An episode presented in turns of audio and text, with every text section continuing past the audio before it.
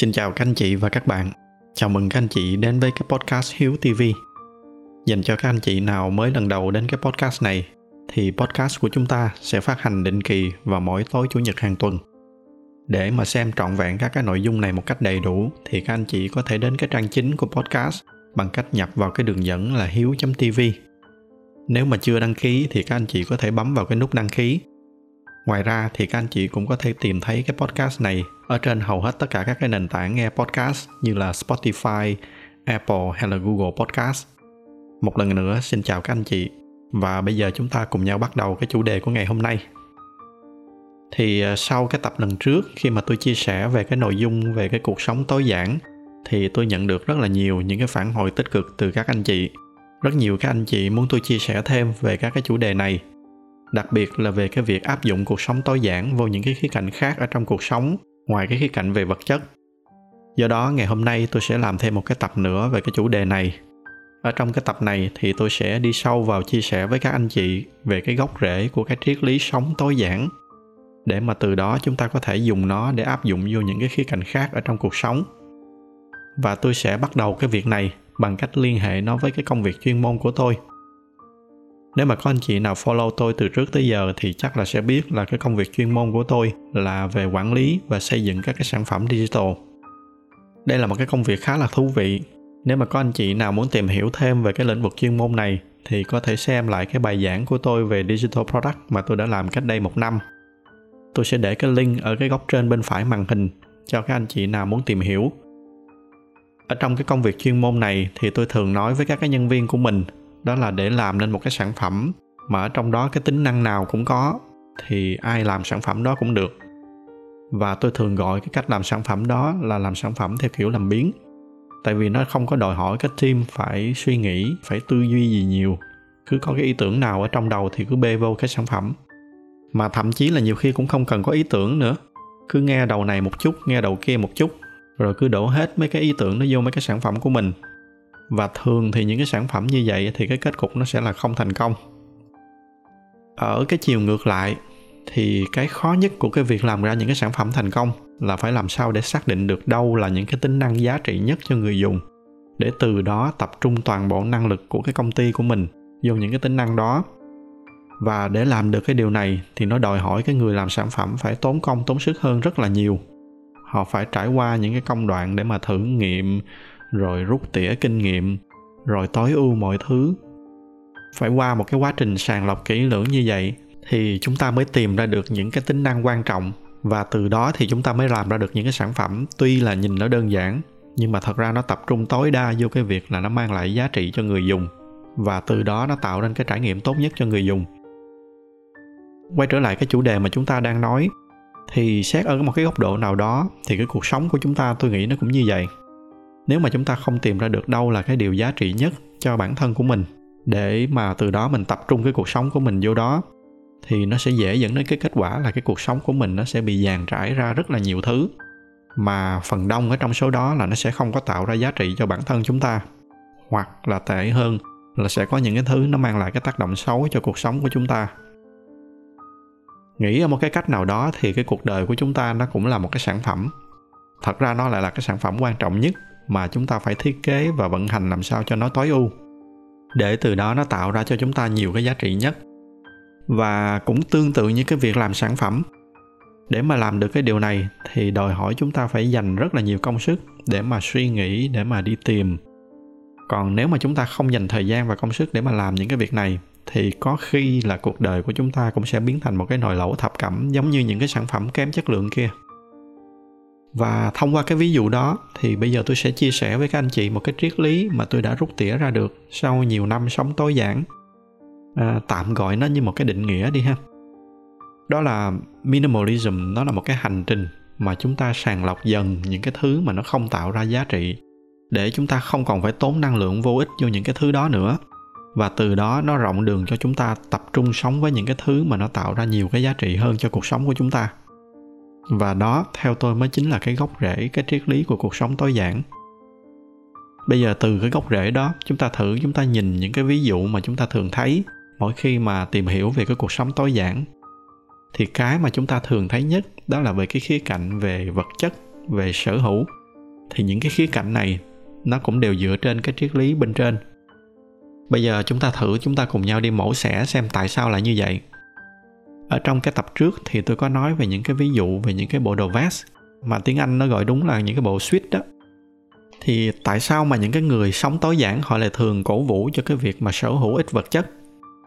Cái lý do đó là bởi vì họ xác định được là cái việc mà sở hữu một trăm bộ đồ nó không có làm cho cuộc sống của họ chất lượng hơn, mà ngược lại nó còn làm cho cuộc sống của họ tốn kém hơn, rồi lãng phí hơn, và quan trọng là nó làm cho cuộc sống của họ nặng nề hơn, và từ đó nó khiến cho họ mất tự do. Thì sẽ có những cái người như tôi, à, sau khi mà tôi review lại thì tôi thấy là cái nhu cầu của mình chỉ cần ba bộ thôi, thì tôi sẽ loại bỏ đi chín mươi bảy cái bộ kia ra khỏi cái cuộc sống của mình để mà tôi được tập trung vào cái chất lượng của ba cái bộ đó, và kèm theo đó là tôi có một cái cuộc sống nó nhẹ nhàng hơn, nó tự do hơn. Nhưng mà cũng sẽ có những cái người à, họ chỉ cần một bộ thôi, thì họ sẽ loại bỏ đi chín mươi chín bộ, và họ sẽ có những cái cuộc sống nó còn nhẹ nhàng hơn cả tôi nữa. Và trong những cái trường hợp extreme thì nó sẽ có những cái người mà có thể là vì cuộc sống của họ, họ không bao giờ họ mặc suit cả, thì họ sẽ không sở hữu bộ nào hết. Lúc đó thì họ sẽ loại bỏ hoàn toàn cái danh mục những cái bộ đồ vest ra khỏi cái danh mục sở hữu của họ, và từ đó họ được rộng đường, họ dùng cái số tiền mà nó dư ra đó để họ có thể mua những cái loại đồ khác và họ enjoy những cái bộ đồ đó. Và tất cả những cái ví dụ này nó đều dựa trên cái việc là chúng ta quay trở về, chúng ta tìm cho ra đâu là cái thứ mà nó sẽ làm cho mình hạnh phúc. Mình cần cái gì, mình muốn cái gì, và quan trọng là mình muốn bao nhiêu. Sau khi mà đã tìm ra được cái câu trả lời quan trọng đó rồi, thì chúng ta sẽ sống vừa vặn ở trong cái nhu cầu của mình. Chúng ta không sống nhiều hơn, nhưng mà chúng ta cũng không cần phải sống ít hơn. Chúng ta thỉnh thoảng thấy những cái người sống minimalism là họ cứ chạy theo cái số lượng của những cái món đồ, càng ít thì càng tốt, mà đôi khi nó xuống thấp hơn cả cái nhu cầu của họ, thì theo tôi đó là không đúng. Tôi cần ba bộ thì tôi sẽ sở hữu đúng ba bộ, còn bạn tôi cần một bộ thì bạn tôi sẽ sở hữu đúng một bộ. Còn với những cái người mà hoàn toàn không cần mặc cái loại đồ này thì họ sẽ không sở hữu bộ nào, để từ đó họ rộng đường để sở hữu những cái thứ mà nó tạo ra nhiều cái giá trị và niềm vui hơn cho họ. Đó là cái cốt lõi của cái triết lý sống minimalism, là chúng ta đi tìm về cái gốc rễ, cái nhu cầu của mình, và chúng ta sống vừa đủ với những cái nhu cầu đó, không nhiều hơn nhưng cũng không nhất thiết phải ít hơn. Và một khi các anh chị đã nắm rõ được cái gốc rễ của cái triết lý này thì các anh chị có thể áp dụng nó vô mọi cái khía cạnh của cuộc sống, không có chỉ là gói gọn ở trong cái khía cạnh về vật chất nữa. Và ở trong cái phần tiếp theo, tôi sẽ chia sẻ với các anh chị một số cái cách mà tôi đã áp dụng cái cuộc sống tối giản vô những cái khía cạnh khác ở trong cái cuộc sống của tôi nó như thế nào. Cái ví dụ đầu tiên và cũng là dễ thấy nhất đó là tôi áp dụng cái minimalism vào cái công việc chuyên môn của mình. Nếu mà có anh chị nào tìm hiểu về cái lĩnh vực user interface design thì đều biết là một cái interface chất lượng thì nó sẽ luôn là một cái interface đơn giản. Càng đơn giản thì nó sẽ càng khó thiết kế. Và ở trong quản trị sản phẩm cũng vậy. Như ở trong cái phần mở đầu mà tôi có nói lúc nãy đó, thì xét cho cùng cái bản chất của cái công việc làm quản trị sản phẩm là cái việc đi tìm cho ra cái câu trả lời đâu là cái tính năng tạo ra nhiều giá trị nhất cho người dùng, để từ đó chúng ta tập trung toàn bộ những cái nỗ lực của mình vào những cái tính năng đó và gạt hết đi những cái tính năng linh tinh khác. Về cái việc này thì ông Steve Jobs, ông có một cái câu nói rất là nổi tiếng mà tôi sẽ để nguyên văn cái câu nói của ông ở trên màn hình. À, cái câu này thì nó tạm dịch ra cái ý nghĩa là vậy. Đó là cái sự đơn giản nó khó hơn là sự phức tạp. Chúng ta phải thật là cố gắng để giữ cho cái đầu óc của mình nó tỉnh táo thì mới có thể tạo ra được cái sự đơn giản. Và cái kết quả sau cùng thì nó sẽ rất là xứng đáng. Đó là cái ví dụ về cái việc áp dụng minimalism vào cái công việc chuyên môn.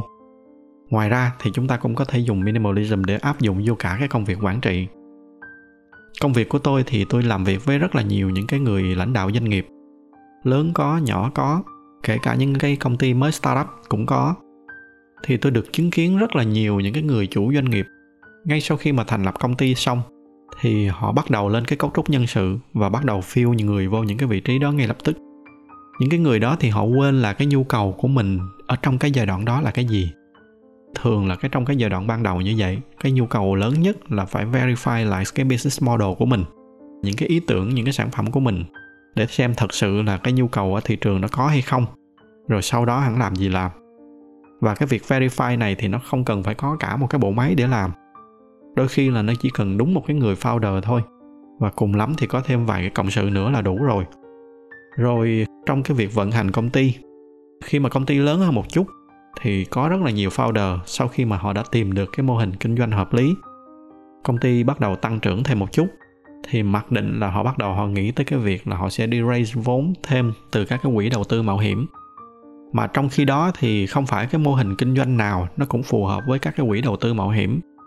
Cái con đường này á, thì nó chỉ thích hợp với những cái trường hợp là họ muốn xây dựng các cái doanh nghiệp với cái tốc độ phát triển thật là nhanh, có thể lên tới vài trăm phần trăm một năm, để từ đó họ có thể tạo ra những cái công ty thật là lớn.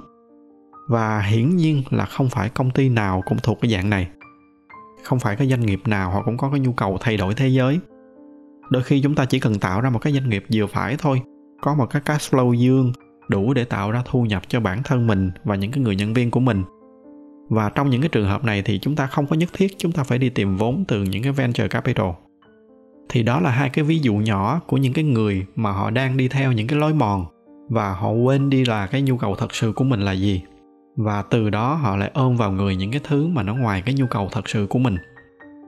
Trong những cái trường hợp này thì tôi nghĩ là cái triết lý sống tối giản nó có thể giúp họ quay trở lại để mà xác định mình cần gì, mình muốn cái gì, và đâu là cái mốc đủ của mình, và mình xây dựng mọi thứ dựa trên cái nền tảng đó. Tương tự như vậy thì cái triết lý sống tối giản theo tôi nghĩ là nó cũng có thể áp dụng vào cả cái chuyện tình cảm và chuyện gia đình. Tại vì mỗi người có một cái nhu cầu khác nhau ở trong cuộc sống.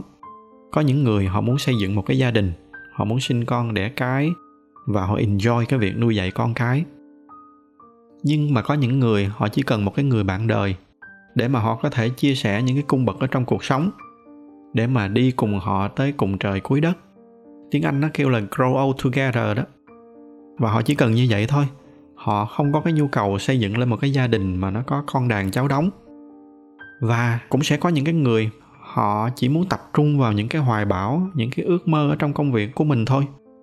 Và trong những cái trường hợp này thì có thể là họ chỉ cần một cái người bạn gái hay một cái người bạn trai thôi, để mà họ có thể chia sẻ đôi chút cái niềm vui, cái nỗi buồn, vậy là đủ rồi. Và bởi vì mỗi người có một cái nhu cầu khác nhau trong cuộc sống như vậy, do đó nên cái điều mấu chốt là mình phải xác định được đâu là cái điều mà mình thật sự muốn. Tại vì chỉ có như vậy thì nó mới làm cho cuộc sống của mình nó không phải suffer, và quan trọng hơn là nó cũng không làm cho người xung quanh phải suffer. Do một số cái lý do mà cái xã hội nó thường dẫn chúng ta sống theo một cái quán tính. Chúng ta sống rồi chúng ta lớn lên thì chúng ta phải lập gia đình. Rồi lập gia đình rồi thì hiển nhiên là chúng ta phải có con. Rồi có con rồi thì enjoy cuộc sống gia đình. Và cứ như vậy chúng ta sống theo một cái công thức chung mà đôi khi là chúng ta quên hỏi là thật sự là mình cần cái gì, mình muốn cái gì.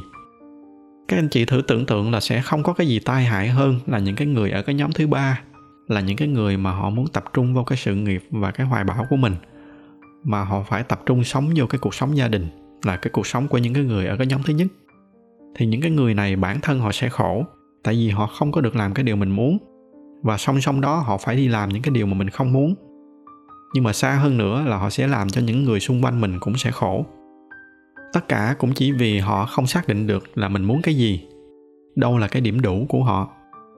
Nhìn xung quanh thì chúng ta sẽ thấy là có một số trường hợp là họ chỉ cần một cái người bạn gái thôi, nhưng mà họ lại rước nguyên cái bà vợ về nhà, để rồi cuối cùng cả hai phải suffer. Bây giờ chúng ta thử chúng ta tưởng tượng cái trường hợp ngược lại. Cũng với những cái người đó là những cái người mà họ muốn dành tám mươi phần trăm thời gian trong cuộc sống của mình để dành cho công việc, hai mươi phần trăm thời gian cho tình cảm. Thì bây giờ giả sử họ được sống đúng với cái nhu cầu của mình, họ được dành hầu hết thời gian của mình để tập trung vô công việc, và họ có được một cái người partner, và cái người partner đó cũng chỉ có cái nhu cầu là dành hai mươi phần trăm thời gian của mình cho cái chuyện tình cảm thôi, và họ match up lại với nhau, thì xã hội sẽ có thêm hai người happy thay vì có thêm một cái gia đình không hạnh phúc. Và những cái nhu cầu này nó có thể thay đổi tùy theo từng cái giai đoạn ở trong cuộc sống. Có thể ở những cái năm hai mươi tuổi thì cái nhu cầu của chúng ta là ở cái nhóm thứ ba, nhưng mà sang những cái năm ba mươi tuổi thì có thể cái nhu cầu nó chuyển sang cái nhóm thứ hai, rồi đến những cái năm bốn mươi tuổi thì có thể cái nhu cầu của chúng ta nó là cái nhóm thứ nhất. Thì cái sự thay đổi này nó là hoàn toàn bình thường. khi mà cái nhu cầu của chúng ta thay đổi thì chúng ta có thể gia giảm thêm bớt tùy theo cái mức đủ của mình là bao nhiêu. Mà cũng bởi vì cái lý do đó mà ở trong cái tập về A M A, tôi có nói một cái ý, đó là cái việc mà liên tục quay trở lại để mà kiểm tra xem bản thân mình muốn cái gì là một cái điều rất là quan trọng và phải nên được làm thường xuyên. Còn nếu không thì chúng ta sẽ rất là dễ bị sống theo cái quán tính. Cái điều quan trọng của cái philosophy về minimalism là nó sẽ luôn nhắc cho chúng ta nhớ là phải xác định được rõ là mình muốn cái gì, cần cái gì và cần đến đâu. Cần đến đâu thì mình acquire đến đó. Mình không lấy nhiều hơn nhưng mà mình cũng không lấy ít hơn. Một cái khía cạnh khác mà chúng ta cũng có thể dùng cái phương pháp sống tối giản để mà áp dụng vô, đó là cái khía cạnh về tài chính. Thì ở trong cái loạt bài về cái hành trình tự do tài chính mà tôi có chia sẻ với các anh chị ở trong những cái tập trước, thì thật ra đó cũng là một cái hành trình để mà chúng ta xác định đâu là những cái nhu cầu cơ bản của mình và chúng ta sống đúng với những cái nhu cầu đó. Và để từ đó nó rộng đường cho chúng ta dùng những cái gì mà nó dư ra đó, để mà chúng ta dùng tiền nó đi làm cho chúng ta những cái việc khác. Chúng ta dùng nó để tạo ra những cái lưới an toàn, để phòng khi mà cái cuộc sống của chúng ta rơi vô những cái tình huống ngặt nghèo. Và xa hơn nữa là chúng ta dùng nó để xây dựng một cái pháo đài về tài chính, để mà từ đó nó giúp giải phóng chúng ta ra hoàn toàn khỏi những cái ảnh hưởng của tiền bạc.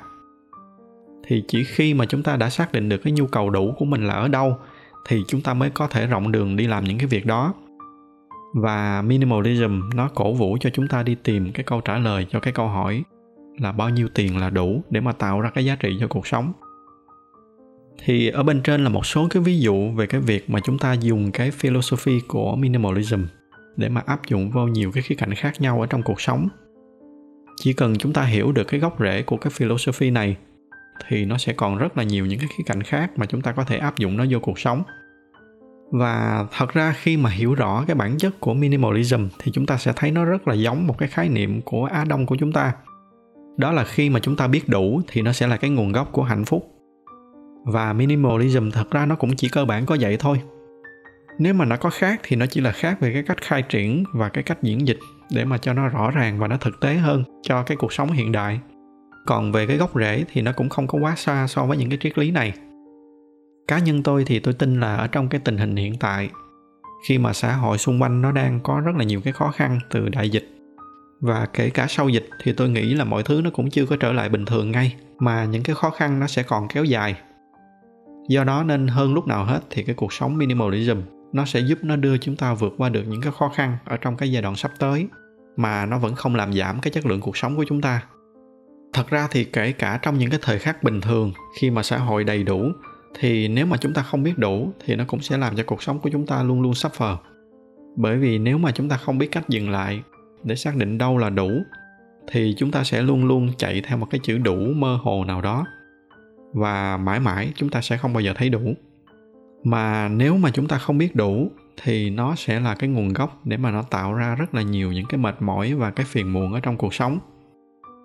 Và đó, theo tôi, nó mới chính là cái cách hiểu trọn vẹn về cái ý nghĩa của cuộc sống tối giản. Cái phương châm sống này nó không có chỉ gói gọn ở trong cái việc là sở hữu năm đôi đũa, rồi ba cái chén, rồi đặt ra những cái tiêu chuẩn tối giản này kia. Thật ra nếu mà xét ở một cái khía cạnh nào đó thì những cái target như vậy nó cũng là một cái dạng phù phiếm.